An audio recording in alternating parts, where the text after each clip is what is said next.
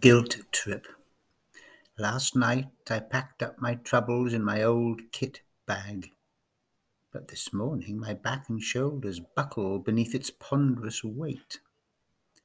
I take care not to stumble, especially on the stairs. For if I stumble, I will surely fall, and every fall is a precipice that I will never be able to climb. I want my feet to take root, to sink solidly into the floor, so that even when the wind of change blows, it will not knock me down.